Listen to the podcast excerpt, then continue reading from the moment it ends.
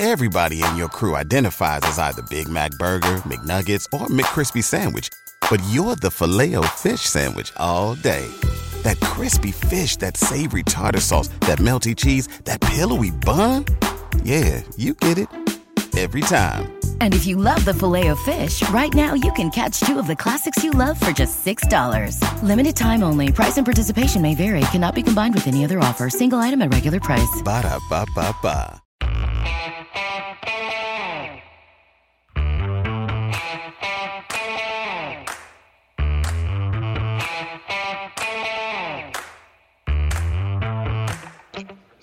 Hi, folks. Welcome to another episode of Film Study. This is Ken McKusick. We're back for part two of our discussion of the offense against the Eagles in that first preseason game. We talked a little bit about the Ravens' win streak in the first episode, and with me to do that again is Jordan Coe. Jordan, how you doing? Good, Ken. Glad to see you. Uh, Jordan is uh, featured frequently, I will say, on the Ravens Situation Room, which is also on FilmStudyBaltimore.com, and uh, he's at Ravens Sit Room on Twitter if you want to follow him there. But uh, we talked about the backup QB battle in the beginning. We talked a little bit about the offensive line deployment, although we'll talk a little bit more specifically about some offensive linemen and how they played in in this second one. We talked a little bit about scheme, but this half of the show all about individual player performances. So, uh, Jordan, great to have you back on this. Anything you want to lead off with before we get into some individual players? No, just you know, it, it, especially for some of these individual guys, it's always fun to see some of these players that wouldn't have a chance to to get get one. You know, I was watching the game this week with a friend that's not a big football fan, and he was kind of like, he's like, "Why are you even watching this?" He's like, "Why do these games even matter?" And and I said, for some of these guys that are playing out here, um, you know, this matters a lot. Like like this is their chance to like like th- this this might be their one audition or you know this preseason mm-hmm. set of time period is their one chance to to really get a good look to crack an NFL roster.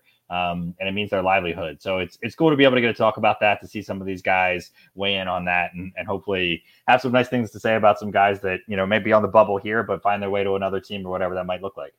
Yeah, it's a very good point. And there there are probably between two and five guys where their future is really in doubt right now. There's a lot of players we know exactly where they're going to end up. They're either going to be on their roster. There's no way in hell they're going to be in the roster. we already know they're going to be on the practice squad in some cases because you know in terms of positional depth, they're the, they're the next guy up for for your team. And then there's a couple guys where you don't really know exactly how they fit into the team, and and uh, and maybe they end up with you, maybe they end up with someone else. Ben Mason kind of fit into this category a couple years ago.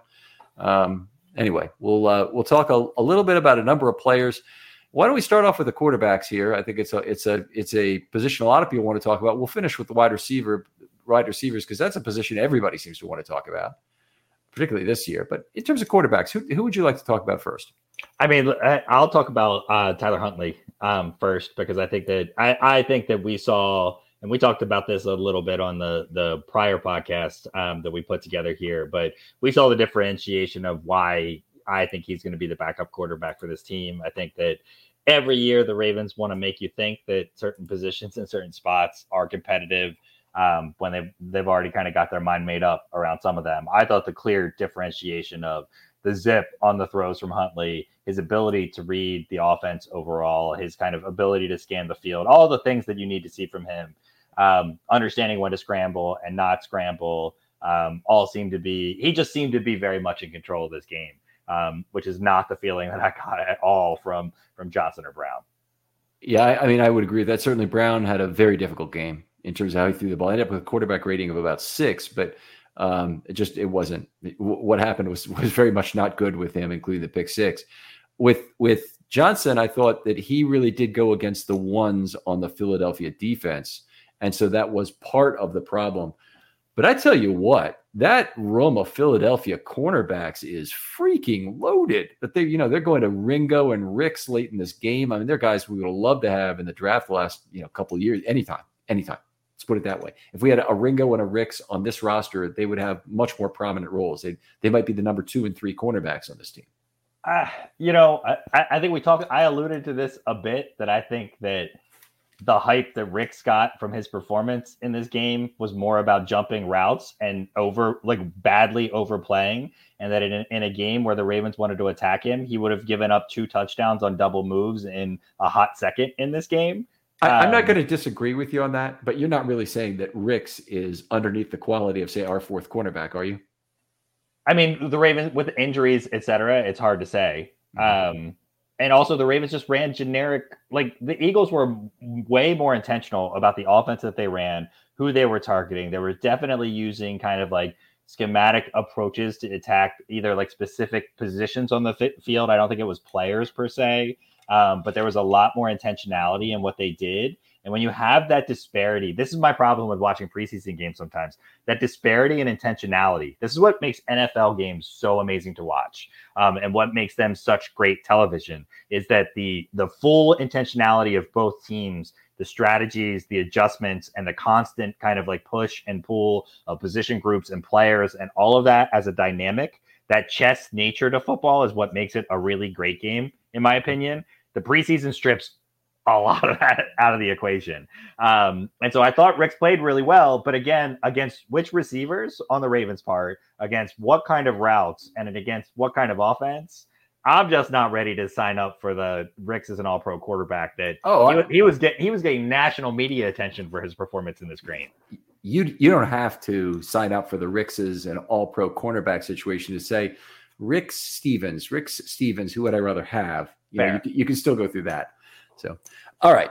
Um, well, let's keep going on with with with Tyler Huntley. Very nice over the top throw to Vokolek um, down the right sideline. Uh, that was that was his nicest throw of the game. It was his longest, certainly. I thought it was also his nicest in terms of putting air under the ball, uh, knowing who his receiver is in terms of being a bigger guy and and and dropping it right in the bucket. Uh, Vokolek isn't somebody who's going to run away from anyone, so you can use some of that space. Uh, that he had a lead on the on the defensive back in that case. It wasn't defensive back; it was a linebacker. It was Bradley who got hurt later, um, who was covering him but it's it was it was a place where he used that space well, dropped the ball in the bucket, and and ended up being a big play for with some still some yards after the catch. And he had the throw, he had the touchdown throw to uh, Wallace as well. Beautiful throw, yeah. beautiful throw. So he had a couple and, really nice ones. Yeah, the, the, throw to Wallace was a complete trust throw, and the timing was perfect on it. So you know, for for Wallace to turn at exactly the right moment, exactly lose that cornerback, and I forget who that was, but I do know he had his head down as he walked out of bounds while you know, Wallace clearly had the touchdown and the, the crowd's going wild. It's uh, that was a bad position. He knew he got pretty, beat pretty bad at the at the st- top of the stem there. One, and that's the you know we we talked a little bit on the last podcast about some of those kind of back shoulder. Uh, they're not fades because they're thrown to the front side of the play. It doesn't have to go over the defender, but those kind of back shoulder right. um, end zone plays and you know oh, you wonder if they were working on it for that exact timing purpose. Like, what's the depth? What's the route? When do you need to throw it? When do, when does that need to be locked in? It was it was good to see two different receivers for the Ravens who don't catch a lot of passes like that regularly be synced up. That, that I think that says something about Todd Monken and his attention to detail with routes. I think we saw a lot of a lack of attention to detail from routes from Roman uh, I thought it was good to see that coordination with the quarterbacks. Yeah, that's a that's a really good point there. That if you're gonna if you're gonna throw that pass, you really have to have a little bit of distance from the goal line, because uh, okay, start off with a back shoulder throw. The basic concept is you have to have that defensive back overrun the play. So he has to go while your receiver stops and and and turns to get the football. If you're at the one yard line, you'd have to you'd have to guess that he's going to run out of the back of the end zone and try to cover that route, and that's a low probability you know, uh, of uh, of that level of stupidity from the defensive back. So you really got to have the ball out at the 9, 10, 11 yard line to make that kind of a play work. Um, and and him still to respect the receiver enough to not give away that space behind the play. And even so, I thought that that it it was kind of a little bit of a gambly throw that you, as soon as you know that you, you, cross the goal line, that defensive guy can really be thinking, okay, I got to turn, even if it's not time yet, I got to turn, kind of thing, and you might get a 99 yard pick six the other way. But uh, but anyway, well timed up throw, trust throw. Wallace didn't let him down in terms of hands. Just a lot of real positive things happened on that play. Yeah. So and Huntley had a couple good scrambles in there as well. Um, you know, so certainly certainly a fit in terms of the offense in that regard if he's got to be our backup quarterback. So overall, I thought it was a pretty solid game from him. One of the one of the problems we had, I remember talking about Huntley at the end of last year, was that he, you know, he's, he's linear runner. Um, he, he's looking to to get an angle, maintain an angle. He's not looking to juke the next guy the way Lamar Jackson runs in third gear, looking to just make the next guy miss. Um, he's, he's a different kind of runner than that. Definitely not as effective. And uh, it, it, was nice to see him get a couple a, a couple of big runs in this game, and uh, definitely got definitely got a couple of big first downs. Uh, talk a little bit about Johnson. Yeah, you know, for a guy that has been around as long as he has, just felt like he was a little out of control in this game. You know, when when things weren't exactly what they were supposed to be in front of him, or his first read wasn't there, it just felt it it, it, just felt like he wasn't in command of the offense. And there were a couple times where you saw a few shots during the broadcast where he was like, I don't know if there were some communication issues going on early in the game, but he seemed like he didn't understand what was going on. So maybe there was a headset issue that can mm. happen too. Um, just did, just didn't never felt struck me as being in control of the game. And if there's anything, even if even if you're not hitting your throws, even if you're not making the right reads, some of those kind of things can happen. If you know the Carter play against Cleveland, like that, that was that nothing's going to happen on that kind of play, I, you know, and and that's okay. Uh, I just I just never got the I never I didn't feel like he was in control of the game. And so some of that might have been talent disparity, like you've talked about the ones of the Eagles playing mm-hmm. versus mm-hmm. the two slash threes of the Ravens playing at that point. Um, but I, I want to feel like I, I, it needs to feel a little bit more calm to me. Um, otherwise, it just feels frantic, and I, that's that any kind any situation where that's what a Ravens offense is going to look like uh, if Lamar is out is is not going to keep you in any game. I don't think. Yeah, he, he had a handful of ample time and space opportunities. So he played the entire first half, right? Huntley didn't come into the third quarter. So he That's had right. seven ample time and space opportunities out of only 13 dropbacks. So uh, you know that's a that's a good percentage to get. By the way, yeah, he, had opportunity. It's not like they they were going after him willy nilly, but they did have their best pass rushers in early in the game, and they had some well publicized you know mistakes, obviously in terms of Jalen Carter getting by uh, Cleveland and the other guy getting back Faalele for a for a quarterback hit. I'm trying to remember who that was. It wasn't uh, it wasn't Nolan Smith. It was 59, I think. Uh, but anyway, Robinson maybe. But uh, but anyway, they they they had a couple of uh, uh, of uh, opportunities. They had opportunities to get throws, and he only threw. Uh, he didn't throw any good balls down the field. His balls down the field really sailed on him. Uh, he had some incomplete passes, and he had some passes defensed. And that was a big problem in this game. Is I don't feel like the receivers were getting enough separation. Uh, Ryan would have maybe been the one exception to that. that they that they could, you know, even get a non-contested catch situation frequently enough. Yeah, it just didn't. It, I mean, it didn't feel like it was schemed up to get anybody open either. It, it, felt like a lot of kind of spatially drawn plays to, that were either going to work or they weren't going to work. And if they didn't work, you weren't going to have any space, um, or they were mesh plays. Um, and again, you know, if there were mesh plays that defended appropriately and you get a little bit of pressure, are going to look really bad as an end result of uh, what you get. Let me just ask one question about Anthony Brown before we move on, and that is: is is there a place for him on the practice squad at this point? Because last season at this time, we were really talking about Anthony Brown had a good preseason. He made a lot of good throws down the field, or, or a few good throws down the field at least. And that was something Huntley hadn't done, though Huntley had a very high completion percentage in the preseason, just an absurd completion percentage at one point. Um, and people were saying, you know, wait a minute, you, have got a third year quarterback here, you got a first year quarterback with Brown. Does it make more sense to try and reset for two extra years of sand in the hourglass? And, uh, you know, I was a lot more trying to balance this deal. And now it doesn't seem like, even as a second year player, where both these guys have, you know, no obligation to the Ravens after this year, um, that even as a second year player, Brown is not that attractive an option. Yeah, you know, if you like him because he knows the system and he's ready, and you want that third quarterback around, and there's enough depth on your practice squad, I think that's his that's his inside shot. But otherwise, you know, if there's a guy that the Ravens have seen on another team that the scout team has picked up on during these other preseason games, I don't think the Ravens would hesitate for a second to go in a different direction. Uh, let's talk about if the unthinkable happens, what the Ravens do. And so I'll give, I'll paint the like kind of the best possible scenario is Lamar Jackson is going to be out for four games. Okay, so it's enough that you put him on IR and bring him back at the end of four games. Okay, because I think I think that's the rule, right? Four games now. I think is it. Is, they kept the four. Okay. I'm, I'm I'm actually not 100 percent sure, but let's let's in in this for reasons of this thought experiment, let's assume that they're gonna he's going to be back in four games and they can bring him back in four games. So you've got your, your you've got Huntley as your as your backup quarterback, let's say. Um, if you want to make sure you have a third quarterback, what's your real option to keep Johnson? Because if you put him on the on the practice squad, it seems like he's going to be practicing with an NFL team, and then an NFL team is probably going to take him off your practice squad because of quarterback depth somewhere else breaking down first.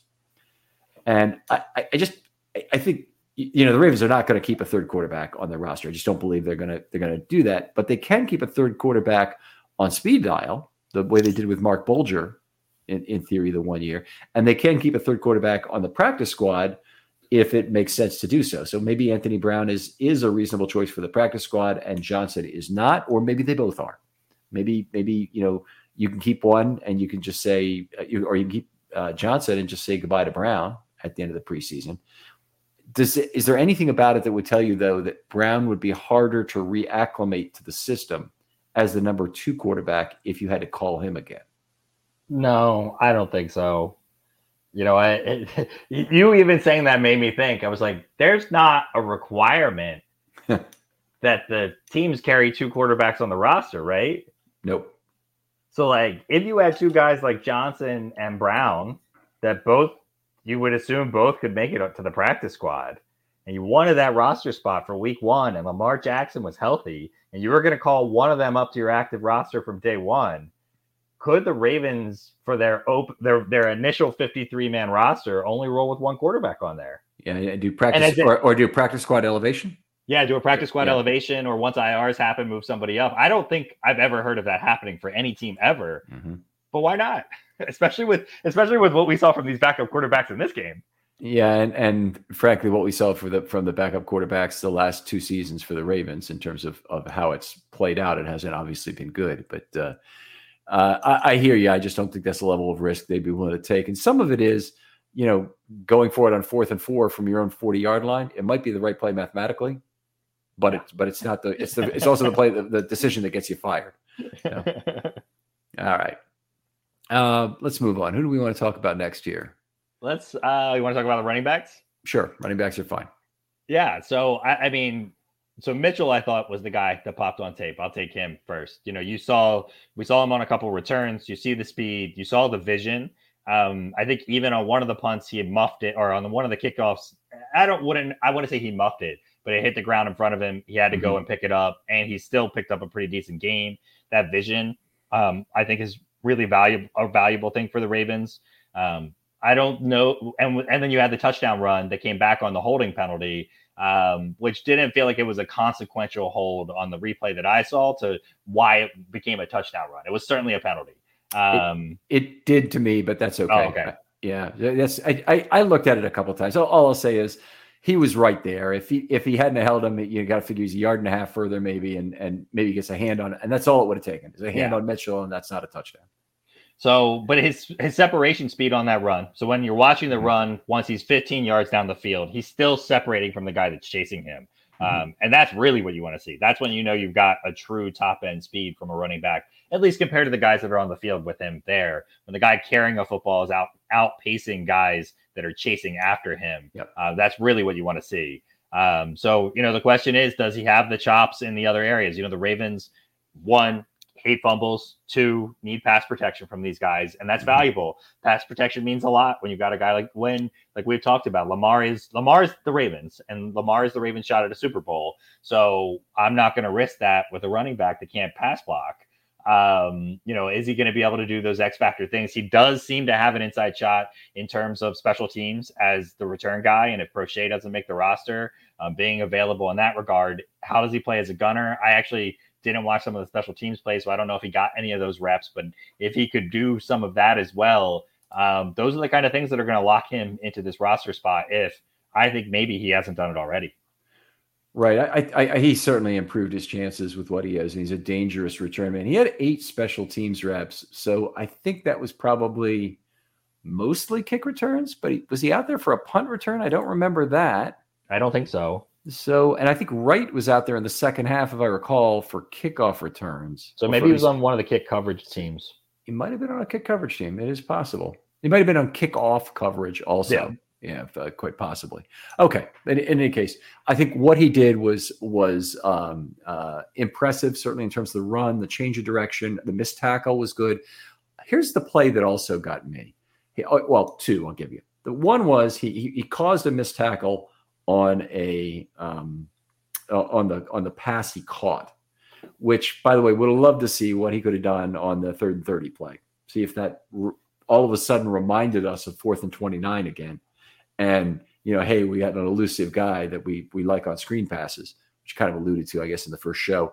But the other is that that um, on the nine yard scramble by Huntley, which was early in the third quarter, and I forget if they picked up a first down on the player that came within a yard. They were they were just a, they were just short, I think. Just short. Okay. On that play, um, he was out. Mitchell was out front of the play, and he made a block, and that's that's really good to see because we know the pass blocking is going to be very suspect. He's not going to be good as anything more than a chip blocker, and as a chip blocker, he's much more of an annoying gnat than a 235 pound, you know, Gus Edwards who's going to take your ribs out. You know, at 170 pounds or whatever he plays at, he's not. He's just not the same kind of threat to a to a edge rusher. Yeah. So right. hopefully, hopefully we see him continue to develop, get some reps. Um, well, it'll be interesting to see how the Ravens deploy him in these other two preseason games as well. Um, I think that'll tell us a lot. Is is is is Monken bought into speed as the weapon enough? Do you think that he carries all of these guys? And when I say all these guys, the four speed threats he's got are Duvernay, who there actually might be still a chance they cut him. I don't think it's going to happen, but there's there's a four point three million dollar number on him that they might try and get back. He's so, the guy that's a corollary to to Tyler Huntley. You want to or talk Ben Powers? Go, or well, no. Going back to your question about who's the guy that it could get cut for cap space but still has value on the team. That's mm-hmm. Devin Duvernay's the guy, and that's and his number is actually meaningful from a cap space perspective if he were to be cut or traded. So anyway, but but the but the four guys that now that I'm talking about going back to the speed argument is Mitchell, um, they're obviously keeping Flowers. They they probably are keeping Duvernay. I, I, I don't see a way they let him go, and they've almost certainly are keeping Hill based on the investment they put into him. So the the the you, you have four guys like that. You have given Monken a wide array of weapons. Forget the receivers for a moment. They mean Agholor is an ordinary NFL wide receiver. I don't, I don't, I really don't think he's he's anything special. Bateman and Flowers are certifiably very good if they if they both can get on the field together, which hopefully Bateman will be healthy enough to do. Uh, and uh, by the way, hopefully Flowers will be enough to do. And we'll see what Beckham still has left in the tank. But the guys who could really make the offense special are all these speed guys. And if Monken can really generate space the way he talks about generating space, and we have heard some ridiculous claims by made by offensive coordinators in this town that I've not lived up to. But if he's able to drive space, those guys become incredibly valuable weapons. Well, and one of the things that I feel like, and I don't watch a ton of college football, but one of the things that I feel like Georgia, whenever I would watch them play, do well was have that like outlet, like the trick plays. The thing about the Ravens trick plays under Greg Roman that I never liked was that it was they were obviously trick plays. Like, mm-hmm. like, like there wasn't it wasn't kind of it wasn't kind of like the leak type plays. It wasn't some of this like little hidden stuff like a read. And if it comes open, we're going to take advantage of it, right? When you watch Georgia play, that's what they would do. There would be these plays where they get up to the line quickly. And if it was there, they'd hit this peculiar thing that they would use and they had do- a dominant skill set over a lot of these other college teams but they would use it and they would use the expediency and the quickness to the line and the intention of like those things as as how they were going to attack that. So you only need one or two of you don't need all of them on the field at the same time kind of thing. It doesn't have to be full bore deception. It just has to be quick on the same page making the right reads using space using alignment using speed appropriately and making sure that lamar is prepared to execute that and then and then Lamar being the extra the X X factor, right? Like you get two, you get Lamar is the X factor on every play, hands down. So you only need one gadget guy in one peculiar way to really to really do some damage. And and if you show them three or four who, who, who will run gadget from different positions, maybe you line up Duvernay in the backfield occasionally, or you have Mitchell go in some sort of motion, which he which he does it, or you, you know, we saw the orbit motion. Of course, you talked about it earlier from from uh, Zay, but it doesn't have to be Zay. It could it could be any one of the other three as well. Um, you know, I, I just I think there's a lot more creativity to be tapped into there for these speed guys that we that that, that Roman system some in some ways constrained. And so hopefully that that will be a uh, something. The one thing I'm not sure is going to work out, and you know we saw the unwinding of the of the wristbands this week, is that is that Lamar is going to be able to pick up Monken's offense for exactly what Monken's offense is supposed to be. I, I, in a sense, it's always going to be Lamar's offense as long as he's here. It's going to be an off schedule.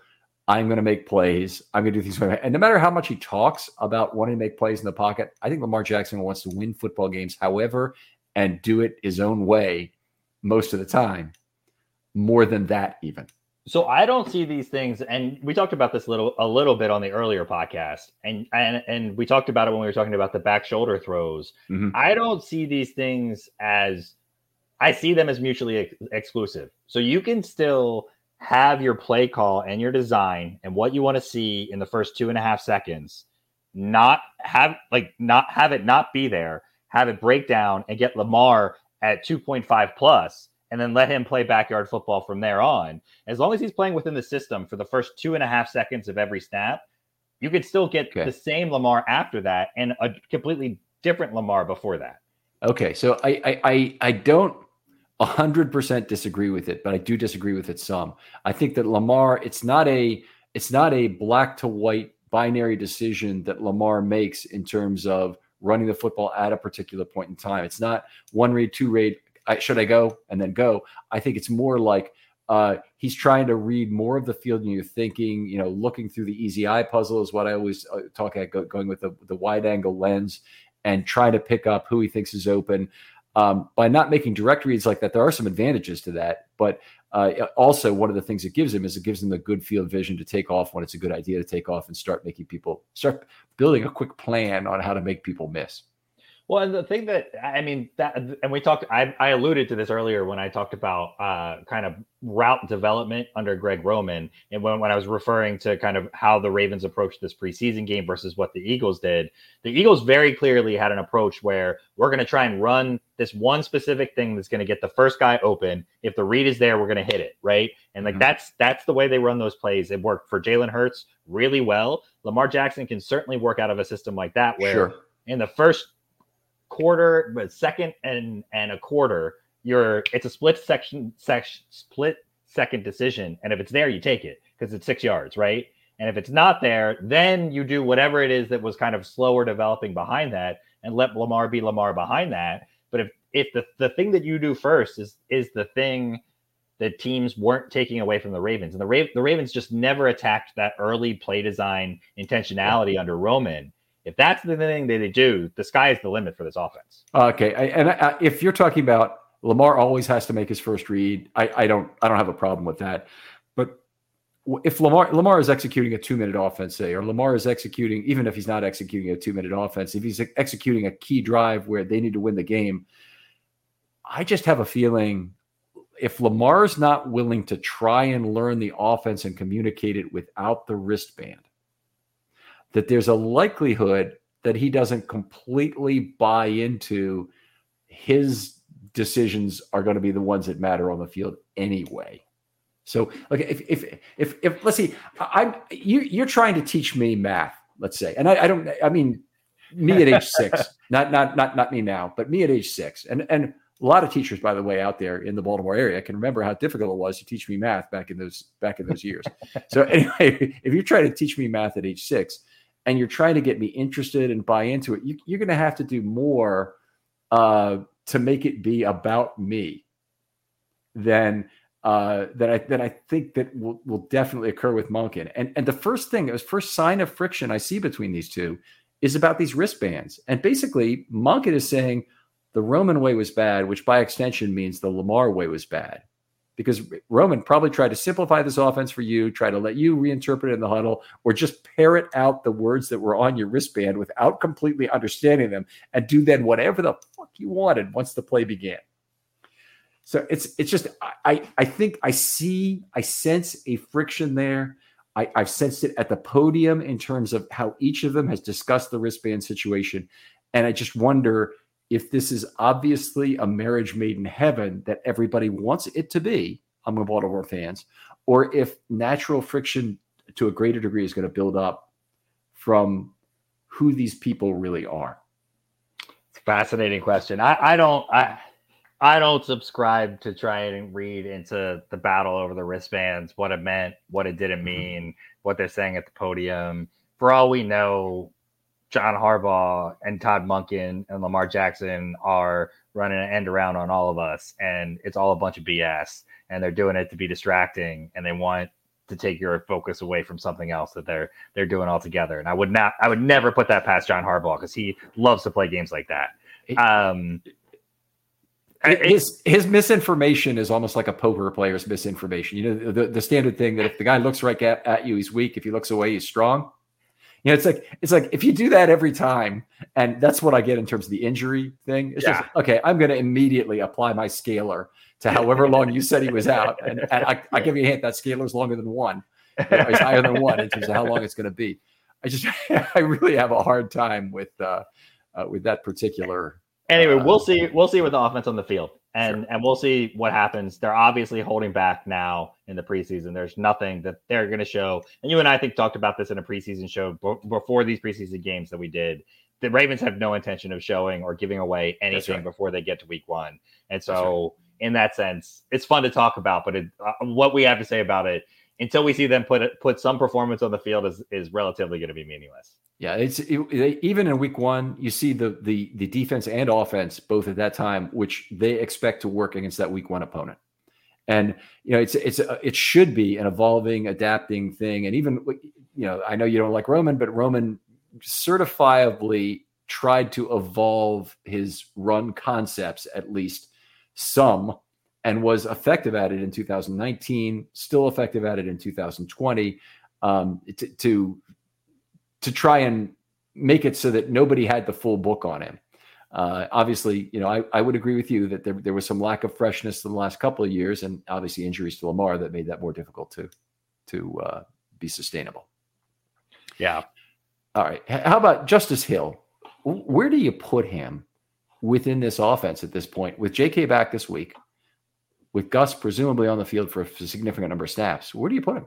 I mean, that's a that's a great question because so I've never been a big Justice Hill guy, and I know there are a lot of Ravens analysts that really think that he should have gotten more opportunities that he has. I always thought through kind of the first couple seasons that he played, he had that like one good run late in the game against Cleveland, and everybody was like, Justice Hill's amazing. But I, I thought that, you know, outside of a few preseason games, we I didn't see much from him. That being said, he's a downhill, straight, one cut to the point kind of runner. He's got speed. He's a good special teams player. I mean, I think he's. You had mentioned his contract as as one that got guaranteed, so he's almost a lock at, at the mm-hmm. that kind of that lower, close to veteran minimum level. He's a lock to make the roster. Um, but I think the Ravens view him as a guy that's only going to play if they really, really have to play him for injury reasons. Yeah, Hill is actually signed for two years and four and a half million, so it's not okay. a cheap contract. Um, and, and the Ravens, I mean, they're committed to to to keeping him around. Um, the interesting thing to me is is is he your third down back when your other possibilities are Edwards, Mitchell, and Dobbins? I think it's so, got to be Dobbins. I mean, Dobbins is not much of a pass blocker. What, what, what I want out of my third down back is exactly this. We've talked about this a couple times on the show before, but I want somebody who's on the efficient frontier of pass blocking ability and yards per target, and actually maybe even yards per route run. I want to see from my third down uh, back. So I want to know, you know, how often are they getting the football? How much are they contributing in terms of of the yards per time they're on the field on third down, versus you know what are they really giving as a pass blocker? A lot of pass blocking for these players is chip blocking. It's not necessarily a you know a set blocking. It's actually much less common. Everybody in your crew identifies as either Big Mac Burger, McNuggets, or McCrispy Sandwich, but you're the Filet-O-Fish Sandwich all day that crispy fish, that savory tartar sauce, that melty cheese, that pillowy bun. Yeah, you get it every time. And if you love the Filet-O-Fish, right now you can catch two of the classics you love for just $6. Limited time only. Price and participation may vary. Cannot be combined with any other offer. Single item at regular price. Ba da ba ba ba. Common um, than people think. A, kind of a typical number you might sacrifice between 0.5 and 0.65 of your eligible receivers per play. So that's between 10 and 13% of eligible receivers are used as, a set or chip blockers. Um, and, and so it's just not that much of it. So it, it really comes down to do you, do you do you want this guy to be a good receiver? Do you think you can fit him in inside your game as a good receiver? Is is Hill a reasonable guy in that respect? I don't think Hill's give. I think J.K. Dobbins, uh, and again, I mean, with the injury the last couple years, but in his rookie year, I felt like he was as that chip blocker pretty solid. Like he, you know, he wasn't great. He wasn't a, a great pass blocker, but he gave you enough there, and then the speed and the dynamics that he adds there are enough. You know, the real question is: Is Edwards soaking up enough? You know, the, they want to limit his touches for justifiable reasons. They want to keep everybody healthy. You know, so if you need those touches to go around, then I think you're right. Hill's time, what seems to be the appropriate time, are third and longs. that, right. Those should be those should be the plays where Justice Hill is pulling a couple extra snaps out of the total for Dobbins or Edwards or um, you know whatever direction that you're going in there. All right. I I mean I don't I wouldn't if Dobbins improves as a receiver fantastic, but Dobbins in his career has had 5.1 yards per target. That's not acceptable even for a running back. I, I just got to do better than that. So uh, he, he did catch 18 out of 24 balls as a rookie, which is not terrible. It's not great for a running back either. Um, but he only had five yards per target that year. So I, I got to do better than that. I, I, you know, if either Dobbins has got to get better himself, which is certainly a possibility, and and or or plays need to be schemed better for him, which is certainly a possibility, or maybe you just get a more dangerous player in space like Hill, and you try and bring the screen game back in some kind of a meaningful way. Now, it's not like Hill has like lit up the yards per target numbers either. I just think stylistically he he might make more sense in terms of of who he is as a speed guy. Yeah, I think it's system more than player at the moment, okay. but but um but you know, I would say that. So but but the real question is where does all this leave Melvin Gordon? I mean, we saw JK come back today. I thought he looked I thought he looked Dobbins looked real crisp in practice in the couple clips that we saw of him today. It's clear that his PUP status was as, as much as or contractual, exclusively, yeah, exclusively about money and not about his not about his knee at all. Um, you know, d- does Gordon have a spot on this roster? No. Yeah. No, I, I, would I would say that's pretty clear to me. Uh, I I think you know the the guy who is the potentially very valuable property who you've got to be very careful with is Keaton Mitchell. Yep. And he's the guy on the on the margin of the roster. You're going to have a very tough time deciding if you want to expose him to waivers, and I think you probably end up losing him at some point if you do. And then who's the guy that they brought in for like that last carry of the game? oh, right. And, oh, and, right. Yeah, yeah, yeah, yeah. I didn't even know he was a Raven. yeah, yeah. So anyway, we're talking about the running backs. Let's move on a little bit. Talk about the tight ends. It's a small group. Uh, Andrews obviously didn't play. A little bit of Likely early on. I, I didn't like the fact that Likely was laid out on both of his throws, and and both of the throws. I mean, Johnson set him up for a huge hit. That's an important player. I mean, you know, if that hit, if he twists down wrong, if you know, so many things can go wrong on those plays. I'm thinking, get him out of there. It's it's uh, it, yeah, not a good situation. Yeah, no, I it, it was it was it was not pretty. Those throws weren't pretty. I agree with you. Likely, I think has to be. You know, you talked about a little bit about it earlier that the Ravens were not committed at all to a fullback in this game, which means that I think we're going to see a lot of 11, a lot of 12 personnel. We're going to see double tight end sets on the field. So Likely and Kolar are going to be part of it. And, you know, Likely's hands looked improved a bit, you know, um, caught those, the, the, the first one in traffic and like you said, reaching back and just not safe, but still coming down with the ball. Um, those are the kind of things that you want to see from him. If he didn't play again for the rest of this preseason, other than a couple drives, I wouldn't be too upset either. Yeah, it, it, that might actually be the way that worked out. Kolar getting a lot more playing time. Now Kolar's got a lot less live fire under his belt. Likely has done enough in the preseason. It's almost like you know, spending as long as he does at AAA. There's nothing left to prove. Kind of like Colton Cowser, who just went down again today for some inexplicable reason uh, is is is having to go back to AAA. But anyway, I won't, won't get into that too deeply. It's it's uh, uh, Kolar is not quite there yet in terms of the no. number of live fire reps he's had. Uh, didn't look fantastic in this game, I didn't think. But you, you go ahead and start us off. Yeah, I just thought he looked a step slow. He looked tentative and hesitant. The fumble was more, almost looked out of like that he was kind of overwhelmed by the moment. So I think he just, like you said, a few more of these live reps, a bit more you know, I know the Ravens don't like to try and be intentional in terms of what they're trying to do from a game plan, but you do wonder if he's a guy that you want to rely on a bit at some point. Do we do we kind of force a little bit of the system his way just to just to get a few more of those kinks out of the system? Mm-hmm.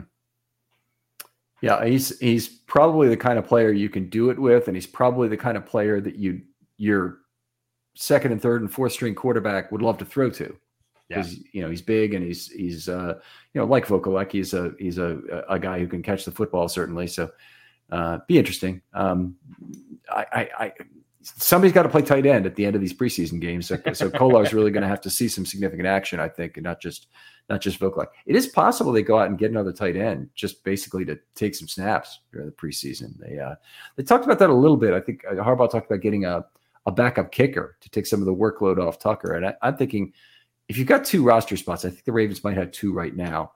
Okay, you know, keep one open if you want to, or at least know who you're going to cut. But go and get a tight end right now and and stick him in for a couple preseason games and and and eat up some of these snaps. I think that'd be a, a, a very smart move. Is the wear and tear on Justin Tucker that that bad? I, I asked him. I asked Randy Brown was at the podium the other day, and I asked him how many kicks is normal for a kicker per day, and and he he kind of scoffed. He, he kind of said it's a very good question, but the answer I would have and the answer Justin would have are different. and I, I, didn't I didn't hear if he wanted more kicks or he wanted less kicks, but he says Justin knows when he's done for the day, and he'll take anywhere between 30 and 60 kicks per day, four days a week. And you know that sounded to me like it's, it, at least it sounds like there's a plan.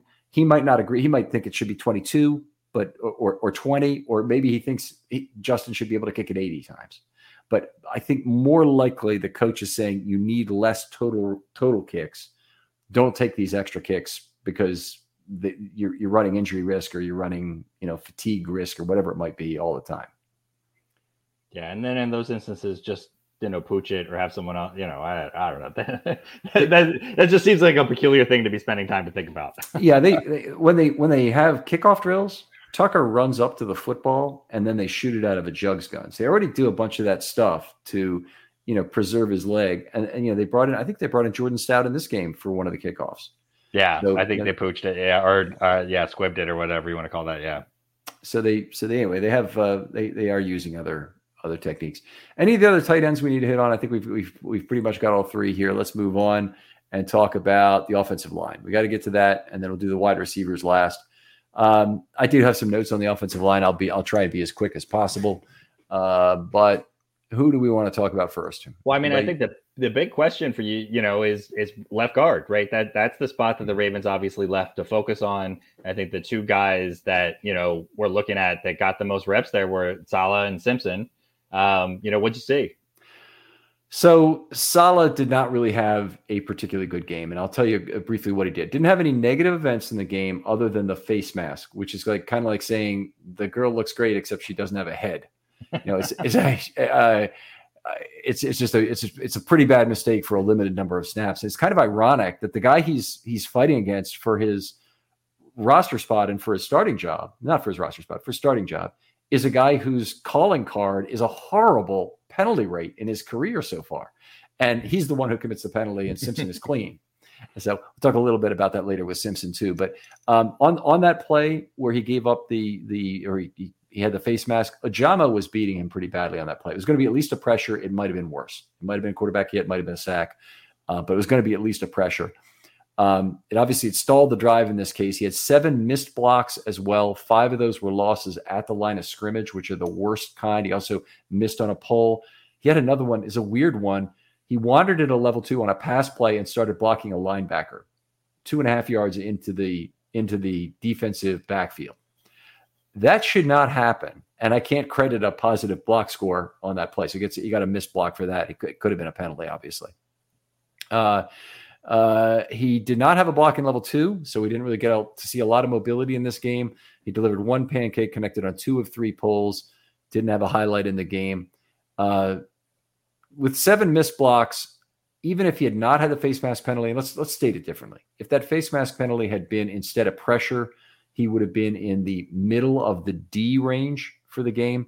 But with it being a face mask, takes him way down into the F range. So uh, a bad a bad game for Sala. Not not what he would have wanted in his first NFL game, and he certainly lost significant ground to Simpson in this game in terms of uh, of where he is.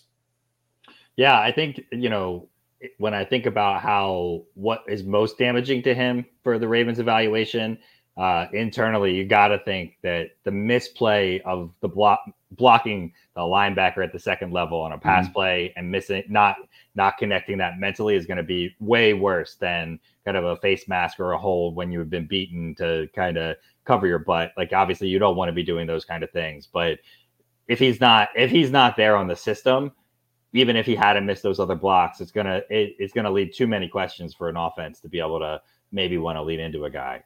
Right. Miss blocks kind of are hallmarks of inexperienced offensive linemen, particularly the losses at the line of scrimmage. Sometimes they just get they they get put off balance by the lineman across them. Sometimes they're not physical enough. Sometimes they they don't they don't make first contact. That was Faalele's problem last year. It, by the way, that's one thing that really looks better. We'll get to him in a minute or two, but but he looked a lot better in this game in terms of that specific uh, component. Well, what did you see from Simpson? I mean, was it uh, night and day in terms of quality? Yeah, he, uh, Simpson was much better. Um, he uh, uh, he first of all they moved him into this the the, the first uh, squad in terms of the practice this week. Um, maybe it's last week, I guess. Last week, this week, I think it was this week actually. Um, didn't have a single negative event uh, on the game, so he, he, missed three blocks for the game. Two of those were at the line of scrimmage. Uh, he had two blocks in level two, delivered a pancake, scored on two or three pulls. He had two highlights, and here was the the the nice highlight that I liked was how he was able to recover from a block that I wouldn't say he missed the block, but he wasn't in control of the block of Jordan Davis on the 37 yard run by Hill.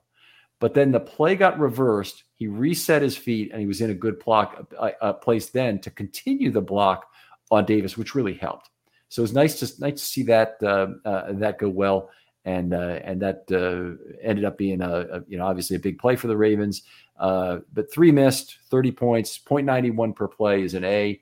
Uh, he would be due some adjustment for that, and I would give him some in a game like this, playing against some of the game against Jordan Davis.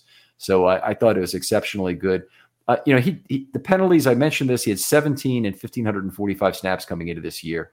Um, it looks like that has been a point of emphasis with Simpson in, in the Ravens coaches is that they're getting him to uh, drop off potential holding calls, which are 13 of those 17 penalties, by the way. He's only had two false starts, two personal fouls, and 13 holds. So holding onto a guy outside the frame on a run play is exactly how that happens. And I think the Ravens coaches have worked on him because there were two specific instances where he released a guy when he got outside the frame and it was noticeable. And you know, all linemen do that at some during a game, but but Simpson obviously has had trouble doing it a high percentage of the time on run plays in his career so far. So to see that happen, play a clean game, while his primary adversary obviously did not play a clean game in terms of of uh, uh, flags, is a, is a very big plus for him. So big step forward for him in terms of the race. I kind of think that the, the Ravens, by the way they had it ordered who was going to be with the number one group. Wanted to give Sala a chance because of the big difference in money that it could make, um, particularly for the next three years. But they also really wanted to um, get the job to Simpson eventually. So they gave him the second chance at it, which is kind of really like the first chance because it lines up with the exhibitions or the preseason starts. Well, it sounds like I mean, it sounds like there was some more clear direction. I mean, from the rest of the offensive line, we mostly saw backups. Mm-hmm. Um, and and well you know, obviously, all the your core four other offensive linemen guys not there. You know, out of all these other backup guys, is there anybody that stood out to you? Well, Faalele also scored, and we did. We don't score everybody during the preseason, but we score some players we really want to know. And the other, only other guy that I didn't score was Cleveland. Um, but I'll, t- I'll, talk about Faalele first because he had a mixed night split between left and right tackles. He did he did some of both, and and it was interesting the way they used him because they're trying to play him around sharp and whatnot, but they, but they still had him play every single snap the entire game. Uh, he got beat on a very fast dip move by Nolan Smith, and that was uh, Q2 047. So right at the end of the first half on that drive where they got the Tucker field goal, um, and and that was a, a quarterback hit. Uh, he also was party to three different pressure events, and it was two fulls and a half. Uh, so it's not not an insignificant number. I heard somewhere some original citing of PFF said had zero pressure events, but PFF I think has them for two. They'll probably continue to change that because they continually update when they review. Um, but it, to, to, me, I had him for four, and uh, and he had some proximity pressure in terms of being in the quarterback's cone, where you can definitely see the quarterback is not taking a full step into the throw. That to me is a big bugaboo, and it's something that Faalele specifically needs to watch. I think he's got better at it because the the hallmark of of of tackles in particular that get into the throwing cone to the to one side of the quarterback is that they give up too much ground mirroring without contact. So aggressive tackles, even though they sometimes will make mistakes, as long as they get their arms on that opposing player, tend to be able to mirror more easily. Ronnie Stanley's very good at that, obviously, but you know, not everybody's going to be Ronnie Stanley. And other big physical guys have also made it work. Bryant McKinnie is a guy who could, who could do some of that things. Rick Wagner, even though his arms weren't the longest, he, he could he could do some things in terms of getting physical with a guy and and still block him 12 to 6. Orlando Brown, um, some of these same similar things. Get physical further out. Don't play patty cake. Don't try and mirror perfectly and have your hands just right for first contact.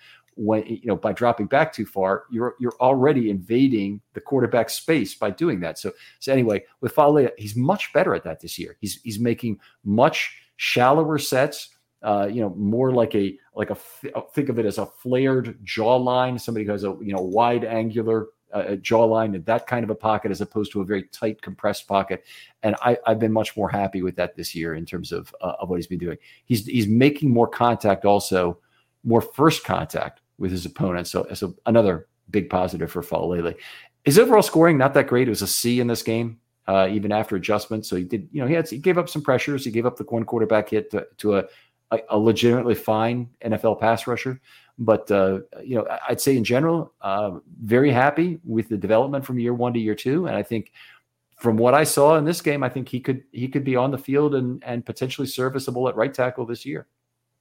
I mean, that's a that'd be that'd be a really nice development for this Ravens team. I think the thing that I'm most encouraged about kind of your ratings and what I'm hearing from you about these players are specific coached specific outcomes that yeah. are different and evolution for players. And and I think, you know, I'll be really interested to see what you have to say about Sala over the next two games as well, because I have not felt like and I and Linderbaum is a good example of this. I don't think that we saw kind of like a clear linear growth improvement from Linderbaum over last year. I think we got what we got from him over the course of the whole year. It'll be really interesting to see how the Ravens have improved some of his strength, how they use him as a pass blocker, whether or not he does get left on an island, and how Monken uses him. But at least what I'm hearing about how you're commenting on a few of these other players that you did score, um, that strikes me as that strikes me as the right development trend for what you'd want to hear from Ravens offensive linemen, which has been a while since I feel like we've heard about those kind of progressions for Ravens players on the offensive line. I mean, Powers. We've there, has been good players that have that have made made progress over the years. Jensen, you know, those kind of guys. But but you're right, it doesn't happen every time, and you know. There aren't that many jobs open that you always have a guy developing, but you know the, the Ravens have been as good as any team in terms of of developing their guys on the on the offensive line. Um, I don't have a lot to say about others. I'll just say Ben Cleveland, I think, did have a pretty good game. Um, I've only got him for one and a half pressures. Uh, sorry, half a pressure and a quarterback hit in this game, but he played 51 snaps, and a lot of those were a tackle. So there's some forgiveness in there um, where he probably would have had a B or a C plus game at probably about the worst in terms of how he played. Uh, so I think that that you know people want to get on the one rep. They want to talk about the quarterback hit, and it was bad, but it was to Jalen Carter, and and uh, I don't think you can, you know, pin his whole professional future on that. And in fact, I, I'm I'm pretty happy with how he played in this game. Yeah, you know, my having watched the game a couple times on the offensive side, I think the hardest part is evaluating some of these offensive line guys because there is no, you know, I talked about a lack of kind of like intentionality around what's going on with the scheme and matchups and and I think the Ravens do a very good job of trying to target how they're sliding the line, where they're putting guys left and right side. I mean, I think you, you mentioned it a bit earlier about Roman trying to be really tailored and specific to the team that he was attacking. Mm-hmm. A lot of that has to do with offensive line scheme and putting those guys in a position to succeed. You know, it's just hard to, you're, you're not going to get some of those same examples during a preseason game from the offensive line. And so guys are going to be left on islands from time to time um, and in ways that they never would be in some of these games they're going to be pulling or they're going to be running certain certain plays that are going to be out of their their comfort zone. So uh, it's good to see a game where we don't see anybody go down with an injury too. Yeah. Uh, that's that's definitely a very big deal, and you know, obviously, with the various in- serious injury happening to Bradley on the other side of the field, and and you know, all the Bradley's a, I believe, is a fourth year player, and literally every person on that Eagles team is is going out there and tapping on the helmet, and you know what that means. I mean, that guy probably will never see an NFL field again. It's very sad. It's part of the game, but you know, you you have to feel for that guy professionally in terms of of uh, of what happened. Yeah, no, absolutely. All right. So, any other any guys who want to talk about? I think we talked about some of this in terms of the deployment order, which is in that first episode. If you haven't downloaded that, go back and get it. Uh, a lot of lot of good stuff in there. Uh, the conversation with Jordan that was uh, primarily focused, I'd say, on deployment order and and scheme stuff. So uh, this is individual players here. Um, anybody else even worth talking about on the offensive line? Let me just go up here and see if there's anyone who really deserves it. The only guy maybe is Manning. I thought we didn't see Ricard, but I think we've we've talked about that earlier. Um, in, in the in the case of Manning, um, got 28 snaps in this game. Might be a guy who's going to get a look on the practice squad. I think if I had to look at the the, the third string guys, he's probably the furthest ahead. Uh, Sharp, I think, definitely on the practice squad, but I think Manning also might be there. Yeah. All right, let's move on. talk about the wide receivers. Uh, and this is the last group here. And thank you for hanging on with us for these couple of hours here and doing this. Yeah, it means you, Jordan, but also the listeners out there. Appreciate you doing it. And uh, who would you like to talk about first? Well, I think I think we can lump Tylan Wallace and Devin Duvernay in together. Both of them catching those uh, back back shoulder touchdowns. We didn't see a whole lot from the rest of them, but I mean, I think I think the, the clear takeaway is them being pretty close to locking up their spots. Obviously, one or the other of them could be on the bubble, but you know, for the Ravens wide receiver depth, I think there it's going to be those guys. Um, and I guess in the same breath, we could. Uh, I'll flip it back to you to say that it appears that though this is the the end of the James the the heralded James Proche era. Yeah, tough game for Proche. Um, he two two his first two targets were both PD thirty one, pass defense by thirty one. Uh, uh, his his last target was that wide receiver screen. And to his credit, he got tackled right away for a loss of one on the play. So three targets for minus one on the game. Laquan Treadwell was on the side with him. It's a wide receiver screen. He has got to pick up the tackler there. And he's he's he's got to be able to pick up that block, and he didn't get it done.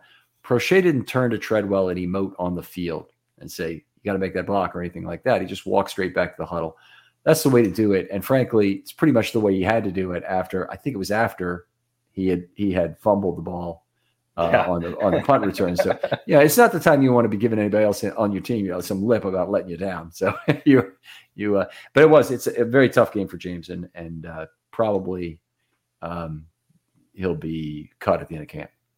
But you you know your top in the same way that your top four offensive linemen didn't play, your top three wide receivers here didn't mm-hmm. play. Mm-hmm Zay Flowers, you know, we talked about him a little bit earlier, so I don't know if we need to go back to that, but everything everything that you've heard about him is everything that we saw about him. And I think he he's not going to be rookie of the year because of the way this offense is going to be built. That's not going to happen. But I think he is going to.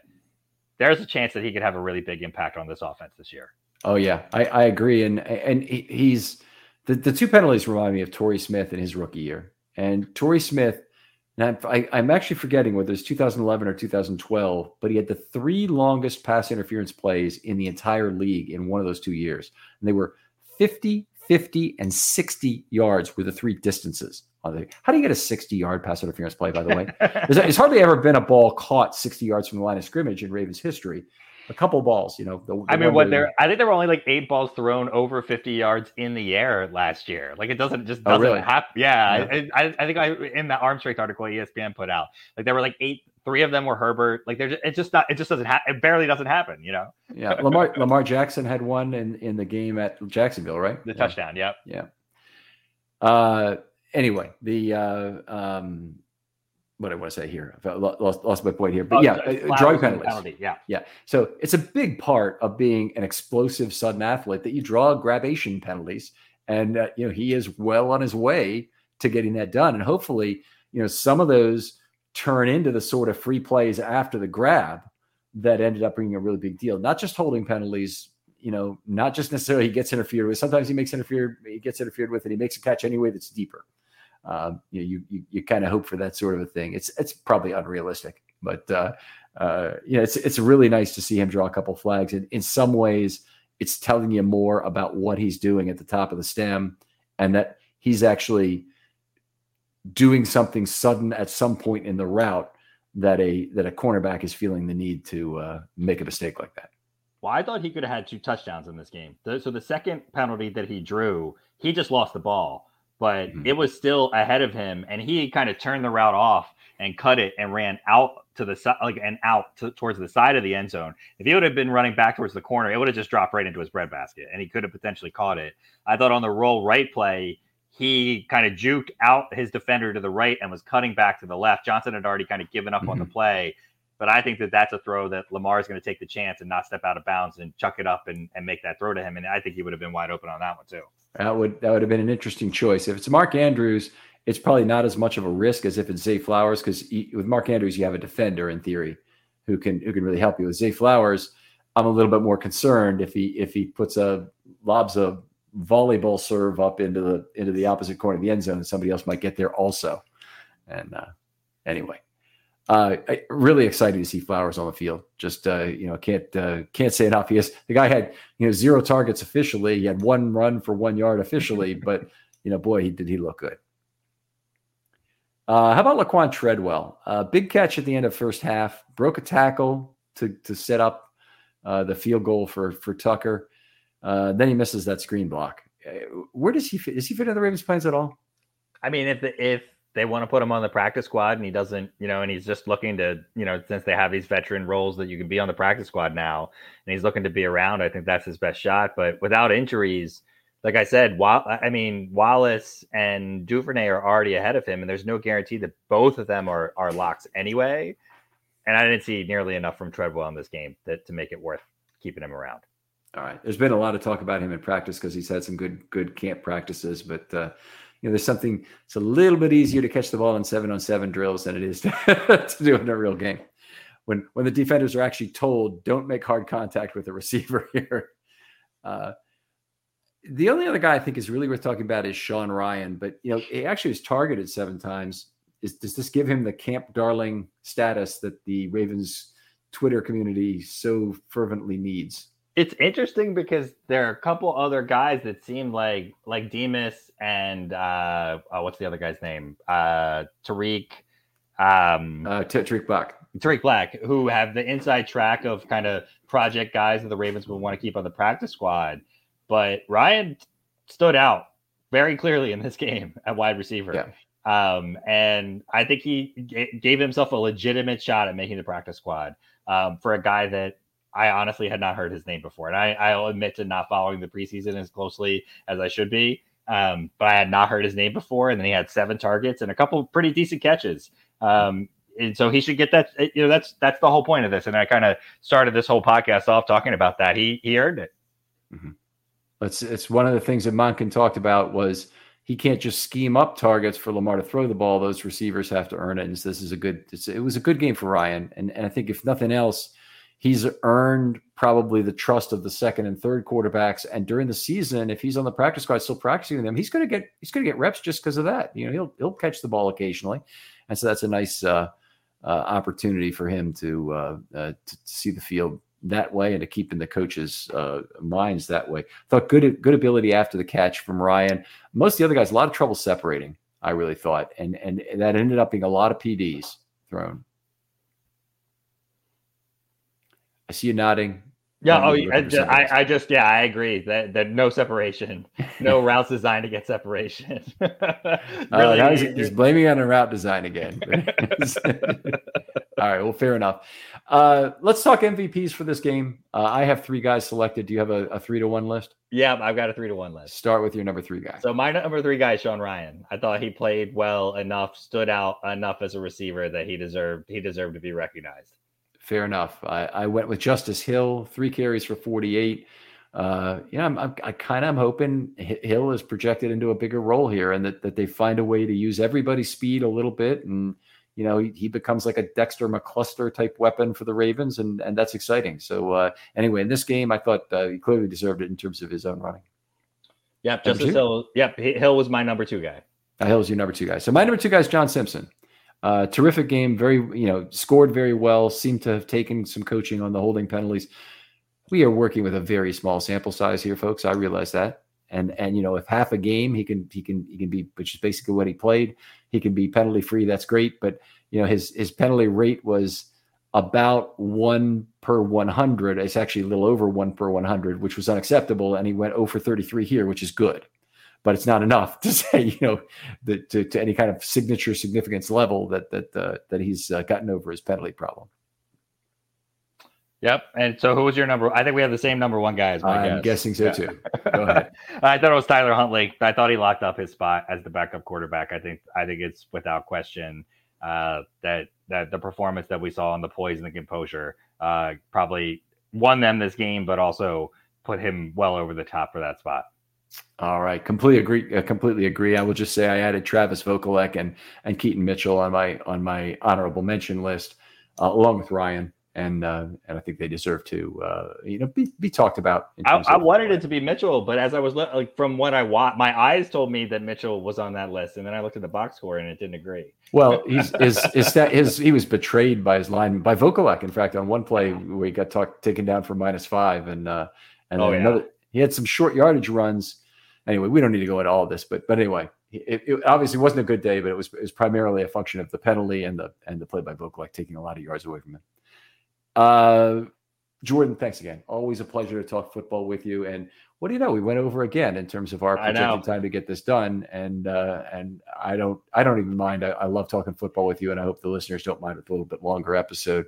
Uh, I think you, you kind of starve to discuss some live fire at this point right. in, the, in, the, year, and you hope your listeners are just as eager to hear some additional discussion of live fire. I, I know you're going to plug your shorts later. This is why you don't invite me to any of the shorts because we'd never uh, we'd never keep it under time. we, wouldn't, wouldn't be a short, we wouldn't be on a short.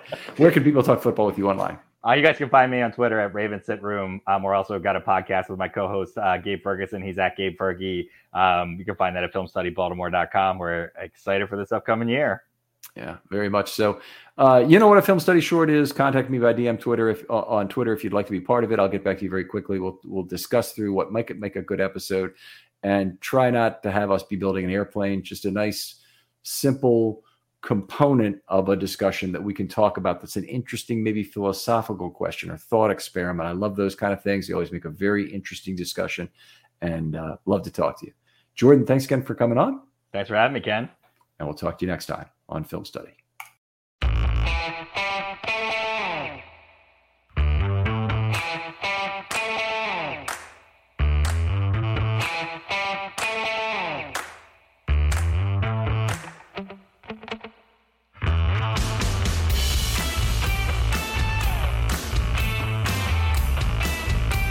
BetMGM has an unreal deal for sports fans in Virginia. Turn $5 into $150 instantly when you place your first wager at BetMGM. Simply download the BetMGM app and sign up using code Champion150. Then, place a $5 wager on any sport. You'll receive $150 in bonus bets, regardless of your wager's outcome. And if you think the fun stops there, the King of Sportsbooks has plenty of surprises in store. Check out daily promotions, same game parlays, live bets and so much more. Download the app in Virginia today and get $150 in bonus bets instantly from your first wager only at BetMGM. BetMGM and GameSense remind you to play responsibly. See BetMGM.com for terms. 21 plus only, Virginia only. New customer offer. Subject to eligibility requirements. Rewards are non withdrawable bonus bets that expire in seven days. Please gamble responsibly. Gambling problem? Call 1 800 Gambler. Promotional offer not available in Washington, D.C. Everybody in your crew identifies as either Big Mac Burger, McNuggets, or McCrispy Sandwich but you're the Filet-O-Fish sandwich all day. That crispy fish, that savory tartar sauce, that melty cheese, that pillowy bun. Yeah, you get it every time. And if you love the Filet-O-Fish, right now you can catch two of the classics you love for just $6. Limited time only. Price and participation may vary. Cannot be combined with any other offer. Single item at regular price. Ba da ba ba ba.